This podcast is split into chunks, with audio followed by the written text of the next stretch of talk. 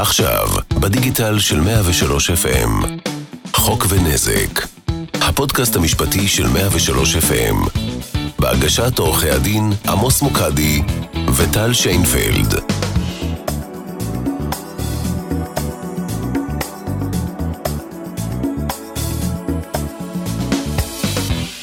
שלום למאזינים וברוכים הבאים לפרק נוסף של חוק ונזק. בפרקים הקודמים עסקנו בשתי סוגיות חשובות בתחום של תביעות הביטוח, התיישנות בביטוח והחובה למסור מידע מהותי מדויק למבטחת בעת עריכת הביטוח. בפרק הזה נעסוק בנושא אחר, שנוגע דווקא לתביעות ביטוחי רכוש, ועניינו הדרישות המוקדמות של חברות הביטוח בבואנו לערוך פוליסות לביטוח נכסינו השונים.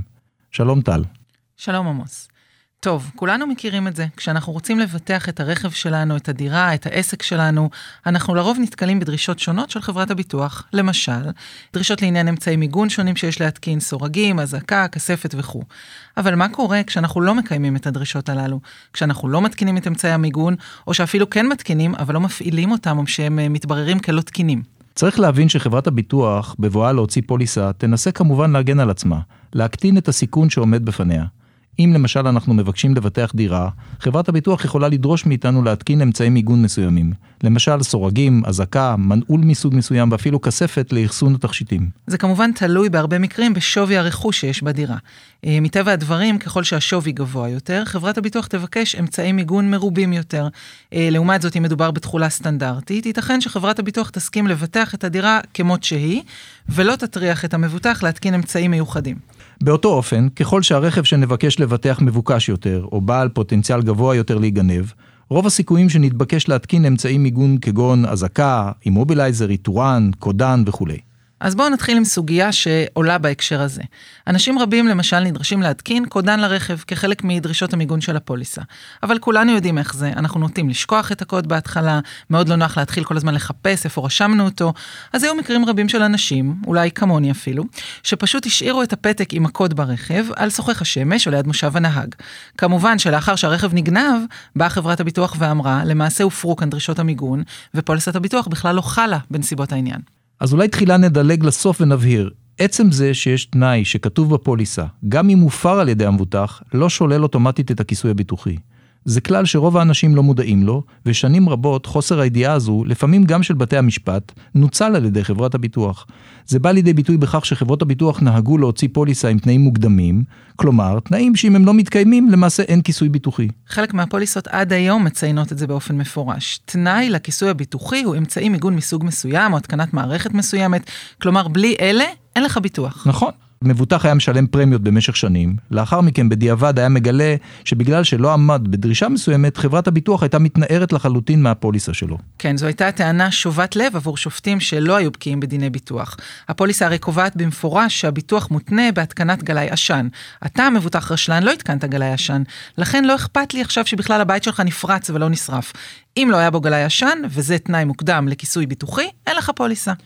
אז פסק דין רלוונטי בעניין הזה עסק במבוטח שלא המציא לחברת הביטוח אישור על כך שהתקין ברכבו את אמצעי המיגון. ביום שבו רכבו נגנב, חברת הביטוח התנערה כמובן בטענה כי ברכב לא היו אמצעי מיגון. לחילופין, לא הומצא אישור המיגון כנדרש, ומדובר בתנאי מוקדם לתקפות הביטוח. בפסק הדין של בית משפט השלום, שאגב אושר על ידי בית המשפט המחוזי, נקבע כי אין דבר כזה תנאים מוקדמים, כמשהו ששולל כיסוי באופן אוטומטי, אלא תמיד נלך לחוק חוזה הביטוח, ונבדוק ביחס לכל תנאי איך ניתן לפרש אותו, איך הוא השפיע על מקרה הביטוח וכדומה. אז בואו נדבר למשל על סעיף חשוב מאוד בחוק חוזה הביטוח, שהוא סעיף 26. אמרנו שחוק הביטוח הוא חוק סוציאלי, שמטרתו להגן על המבוטחים, אנחנו די חוזרים ואומרים את זה בכל פרק. אה, עכשיו, סעיף 26 קובע שאם מקרה הביטוח נגרם על ידי המבוטח במתכוון, חברת הביטוח תהיה פטורה מחבות, שזה בהחלט סעיף הגיוני. אה, ברור למשל שאדם שמצית את ביתו בכוונה, לא יוכל לבוא ולתבוע את חברת הביטוח ולקבל תגמולי ביטוח. הסעיף הזה אבל גם חשוב, כי החוק קובע מפורשות שלא ניתן להתנות עליו. זאת אומרת, אומרת שחברת הביטוח לא יכולה לקבוע בפוליסה הוראה שסותרת את סעיף 26. כידוע לך, אז מכלל ההן נלמד עליו. מה זאת אומרת? אם נקבע במפורש שמקרה ביטוח שנגרם בכוונה לא מכוסה, הרי שמכאן אנחנו למדים שמקרה ביטוח שלא נגרם בכוונה דווקא כן מכוסה. כלומר, לאור הסעיף הזה, אם המבוטח היה רשלן, שכח, לא הקפיד, והכל בטעות, ברשלנות, אבל לא בכוונה, חברת הביטוח לא תוכל להתנער מחבותה. למשל, היה לנו תיק שבו אישה ביטחה את הדירה שלה אה, בביטוח עם כיסוי למקרה גניבה. חברת הביטוח ביקשה ממנה להתקין אזעקה בדירה, ואותה מבוטחת באמת עשתה את מה שנדרש ממנה. אלא שבאחד הימים, אותה אישה יצאה מביתה ושכחה להפעיל את מערכת האזעקה. אז חברת הביטוח כמובן מצידה טענה שלא התקיים תנאי המיגון שנדרש, ולכן אין כאן כיסוי ביטוחי. אז בואו נבחן את המקרה הזה קודם כל מבחינת מה שצודק. כשאני רוכש ביטוח, אני מבקש להגן על עצמי מפני מקרים שנגרמים כתוצאה מאירועים לא צפויים, וביניהם גם אירועים שנגרמו מרשלנות. כולל הרשלנות שלי עצמי. נכון, זאת אומרת, אם למשל בעל מקצוע מגיע לעבוד אה, בבית מסוים, הוא מדליק אש, וכתוצאה מכך הוא גורם לשריפה. אז בעצם אין לנו מחלוקת, אם הדירה מבוטחת, יש כיסוי ביטוחי. למה בכלל המצב צריך להיות שונה אם המבוטח עצמו מדליק נר בבית ובטעות גורם לשריפה? זאת אומרת, כל המטרה שלשמה נעשה הביטוח, כדי שלא משנה מי יהיה אחראי לנזק, אפילו המבוטח עצמו, כל עוד מדובר בתאונה, בעצם מגיע פיצוי על פי הפוליסה. נחזור לאותה אישה ששכחה להפעיל את מערכת האזעקה, והפעם נדון על זה בהיבט של סעיף 26 לחוק חוזה הביטוח. אמרנו שמקרה ביטוח שנגרם במתכוון אינו מכוסה. האם אותה אישה שיצאה מהבית התכוונה שלא תהיה מערכת אזעקה פעילה בביתה? בוודאי שלא. האם היא התכוונה להקל על הפריצה לביתה? גם כאן בוודאי שלא.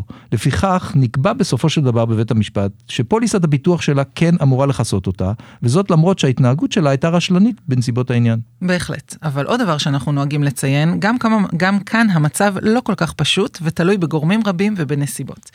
אה, נכון, פוליסת הביטוח אמורה לכסות רשלנות של המבוטח, אבל עד איזה גבול? האם מבוטח יכול לצאת מהבית ולהשאיר את הדלת פתוחה לרווחה, מתוך ידיעה שיש לו ביטוח ולכן לא אכפת לו? הוא הרי לא מתכוון או רוצה שיפרצו, אבל אולי גם זה לא מעניין אותו כל כך, כי ממילא חברת הביטוח תשלם. בהקשר הזה נכיר לכם היום את המושג רשלנות רבתי. עד כה דיברנו על רשלנות שהיא סבירה, שהיא מתקבלת על הדעת, שיכולה לקרות לכל אדם סביר. אז רשלנות רבתי היא למעשה התנהגות רשלנית במידה קיצונית. התנהגות אדישה לתוצאה של המעשה, התנהגות מזלזלת, התנהגות לא אכפתית מצד המבוטח. התנהגות שכזו כבר עשויה להיחשב על ידי בתי המשפט כגרימת מקרה הביטוח במתכוון. כן, באו בעצם בתי המשפט ואמרו, נכון שחברות הביטוח מכסות מקרים שנגרמו ברשלנות, אבל המטרה שלנו היא לא להפוך את המבוטחים לאדישים למעשים שלהם. אדם לא יכול לזרוק בדל סיגריה ליד חבית דלק או ערימת ניירות, ואחרי כן לטעון לא התכוונתי לגרום לשריפה ולכן יש לי ביטוח. אם המעשה שנעשה כל כך רשלני, כל כך קיצוני, אנחנו כבר בעצם מעלים אותו לדרגה של כוונה.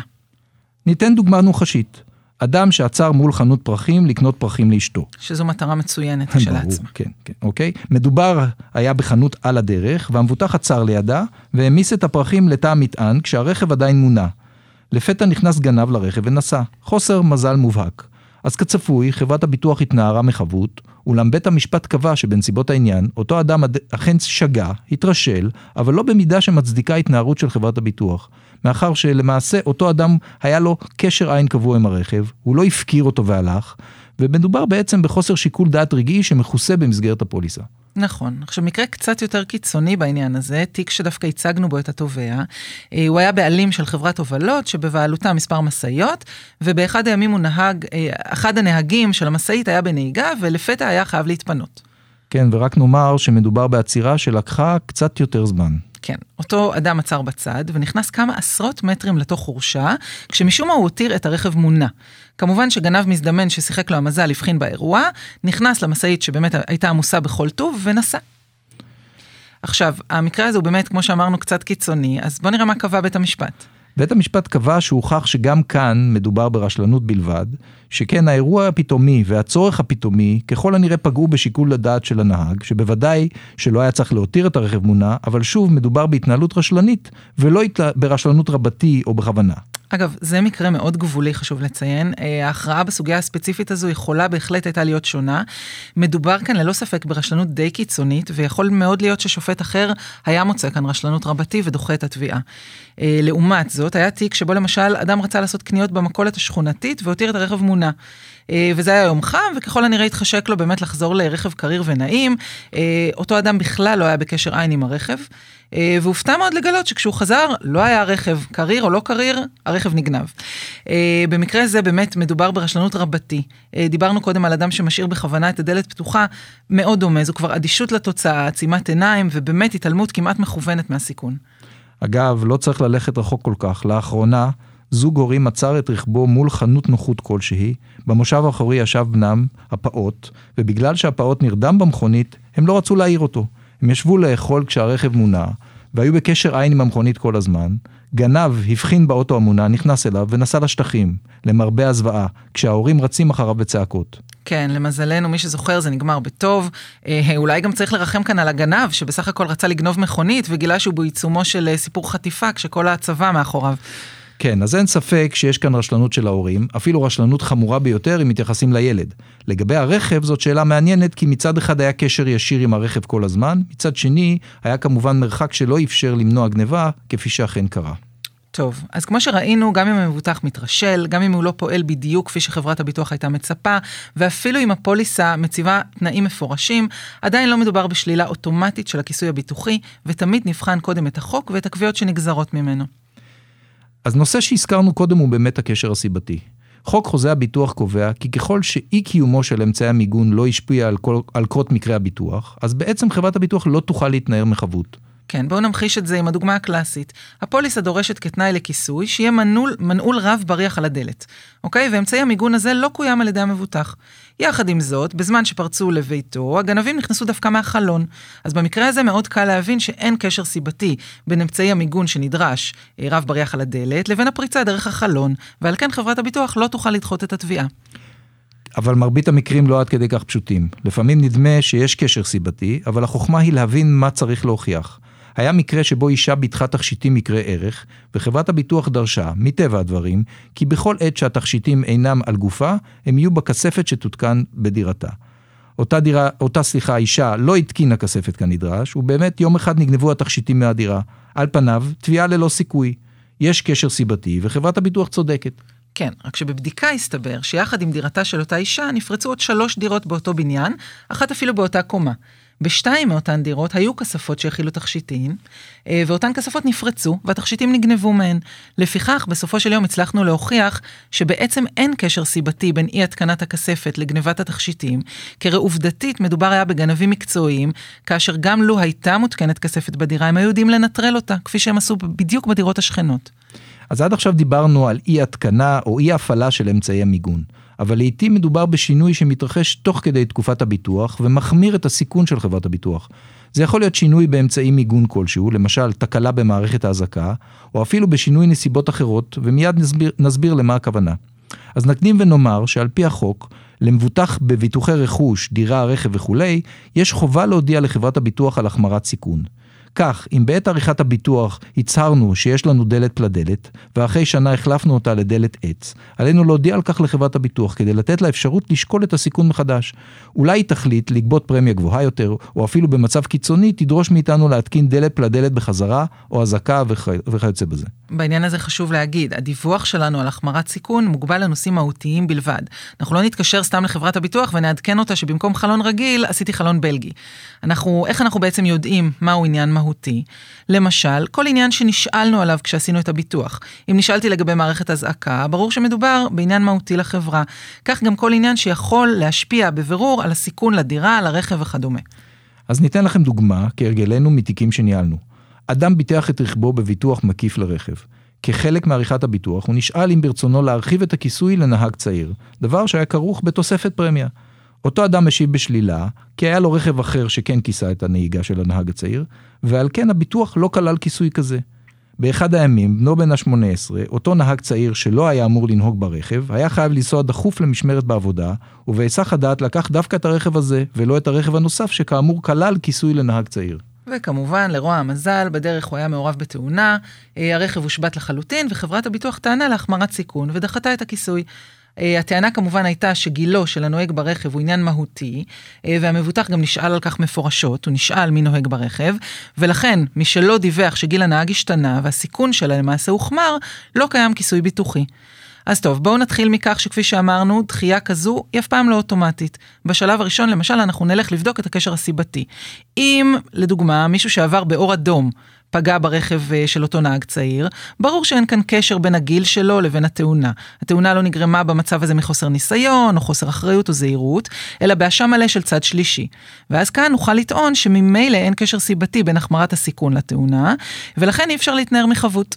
יותר מזה, גם אם כן יש קשר סיבתי בין התאונה לבין גיל הנהג, יש עדיין מספר דרישות שהחוק מציב לאופן דחיית התביעה. חברת הביטוח יכולה לדחות תביעה באופן מלא רק כשהיא מוכיחה שהיא לא הייתה יודעת על החמרת הסיכון, היא לא הייתה מסכימה בשום אופן לבטח את המבוטח בנסיבות שנוצרו, וכך אף כל מבטח סביר לא היה מסכים לבטח אותו גם בתוספת פרמיה. למשל, תכשיטים במיליון שקלים שמצויים בדירה, והכספת חדלה לעבוד. ברור כנראה שחברת הביטוח יכולה לטעון, לו הייתי יודעת שהכספת אינה תקינה, לא אני ואף לא חברה אחרת, לא היינו מסכימות לבטח. אוקיי, okay, ובהשאלה למקרה שלנו, כפי שציינו, כאן דווקא לא ניתן לטעון שלא היו מבטחים את אותו נהג צעיר. זאת אומרת, חברת הביטוח אפילו הציעה מלכתחילה להרחיב את הביטוח ולכלול אותו בפוליסה. הכל כאן בעצם מסתכם בגובה הפרמיה. לפיכך, חברת הביטוח לא תוכל לדחות לחלוטין את התביעה, היא פשוט תצטרך להוכיח בכמה הפרמיה הייתה גדלה, לו היו מבטחים גם את אותו נהג צעיר, ואז היא תידרש לשלם באופן יחסי. אם למשל היא הייתה גובה פי שניים על אותו נהג צעיר, היא עכשיו תצטרך לשלם רק חצי. זה קצת מורכב, אבל מה שחשוב זה שמדובר בתשלום יחסי ולא בדחייה מוחלטת, וזה משהו שמאוד חשוב לדעת. כן, זו אגב הלכה חדשה יחסית, במשך שנים בתי המשפט היססו לפסוק בדרך הזו למרות הוראות החוק, כי החשש, החשש היה שכל המבוטחים יערכו את הביטוחים הכי זולים שאפשר, ואם יקרה מקרה הביטוח יבואו ויטענו שזה רק עניין של כסף וצריך לשלם להם באופן חלקי. בסופו של דבר בא בית המשפט העליון וקבע שהוראות החוק ברורות ושלא ניתן לפרש אותן כך שחברת הביטוח תהיה פטורה אוטומטית במקרה של החמרת סיכון. טוב, לסיכום הנקודה רק נדגיש שחברת הביטוח לא תוכל לטעון כלל להחמרת סיכון אם נודע לה לפני קרות מקרה הביטוח על הסיכון שהוחמר. למשל, אם אדם מדווח לחברת הביטוח או לסוכן הביטוח על השינוי שחל, אה, או אם חברת הביטוח שולחת למשל סוקר מטעמה שער לשינוי שהיה, בכל אלה חברת הביטוח לא תוכל לבוא ולטעון להחמרה. אז בעצם מה שחשוב ומה שניסינו להבהיר באמצעות דוגמאות ומקרים רבים, היא שלא כל דחייה של חברת הביטוח היא גזירה משמיים. ומאוד חשוב להכיר את החוק, את החריגים לו ואת החובות שחלות על חברות הביטוח בבואן לדחות את התביעה. בפרק הבא נפנה את תשומת לבכם לשתי סוגיות מעניינות נוספות שנוגעות לפוליסת הביטוח שברשותנו. בינתיים, תודה שהאזנתם לנו וניפגש בפרק הבא של חוק ונזק. חוק ונזק הפודקאסט המשפטי של 103 FM בהגשת עורכי הדין עמוס מוקדי וטל שיינפלד.